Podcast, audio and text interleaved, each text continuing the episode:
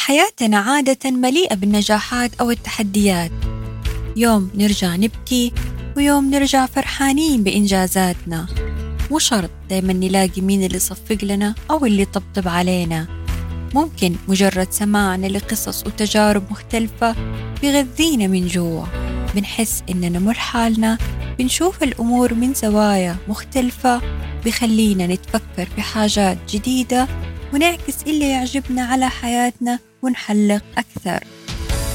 في بودكاست حلّق حنستضيف ضيوف من المجال الطبي ونعيش معاهم تجربتهم. أنا مؤمنة أنه كل واحد فينا عنده كنز مدفون في داخله، وإحنا حابين نستكشف دي الكنوز مع ضيوفنا.